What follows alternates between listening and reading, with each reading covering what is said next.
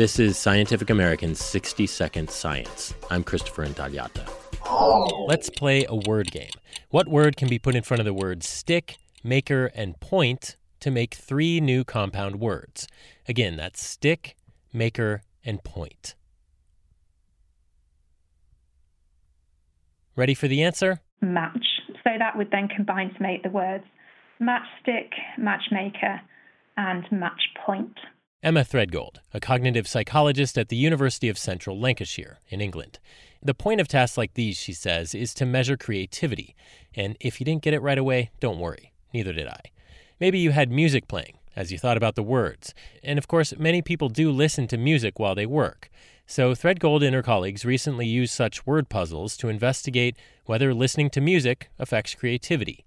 They asked volunteers to solve 19 puzzles while listening to either a foreign language tune,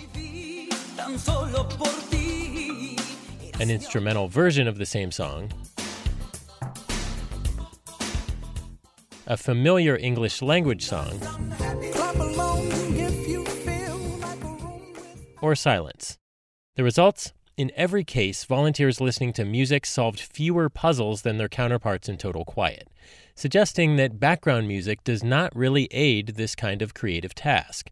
Maybe because these puzzles require some sort of mental speech rehearsal, like trying out different word combos using your inner voice. And therefore, they're more susceptible to changing state sounds such as music in comparison to steady state sounds such as library noise. And in fact, the researchers tested library noise too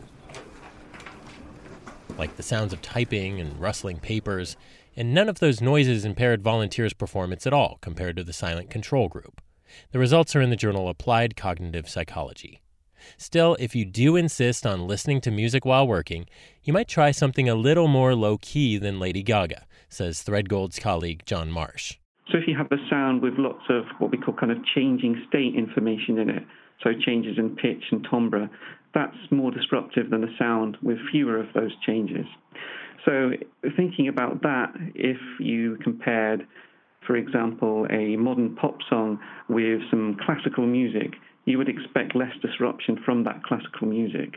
Even better, though, would be the sound of silence. Hello, darkness, my old friend. As in actual silence. Thanks for listening. For Scientific American's 60 Second Science, I'm Christopher Intagliata.